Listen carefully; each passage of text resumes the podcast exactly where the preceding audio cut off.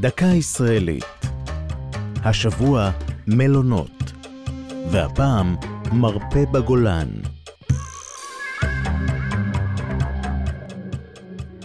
במבנה אחד בחמת גדר שלמרגלות רמת הגולן התקיים במשך שנים ספורות שיתוף פעולה נדיר בין יהודים וערבים, מלון מרפא.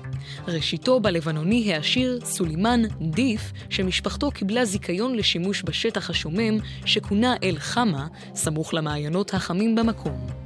בשנות ה-40 של המאה הקודמת חבר נדיף למשפחת מייברג, מלונאים מצפת, ויחד השקיעו וניהלו שם בית מלון, שנהגו להתארח בו יהודים וערבים מהאזור.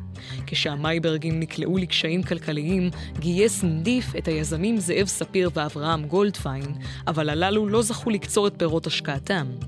עם פרוץ מלחמת העצמאות נאלצה ישראל לנטוש את האזור.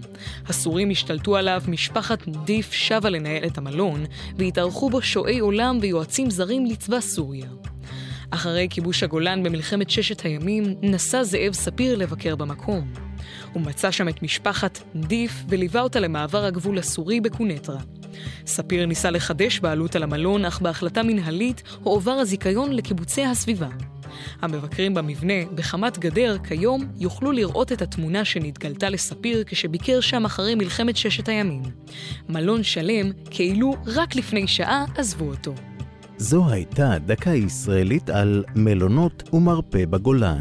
כתבה והפיקה יעלי פוקס, ייעוץ ספי בן יוסף, הגישה עמלי חביב פרגון.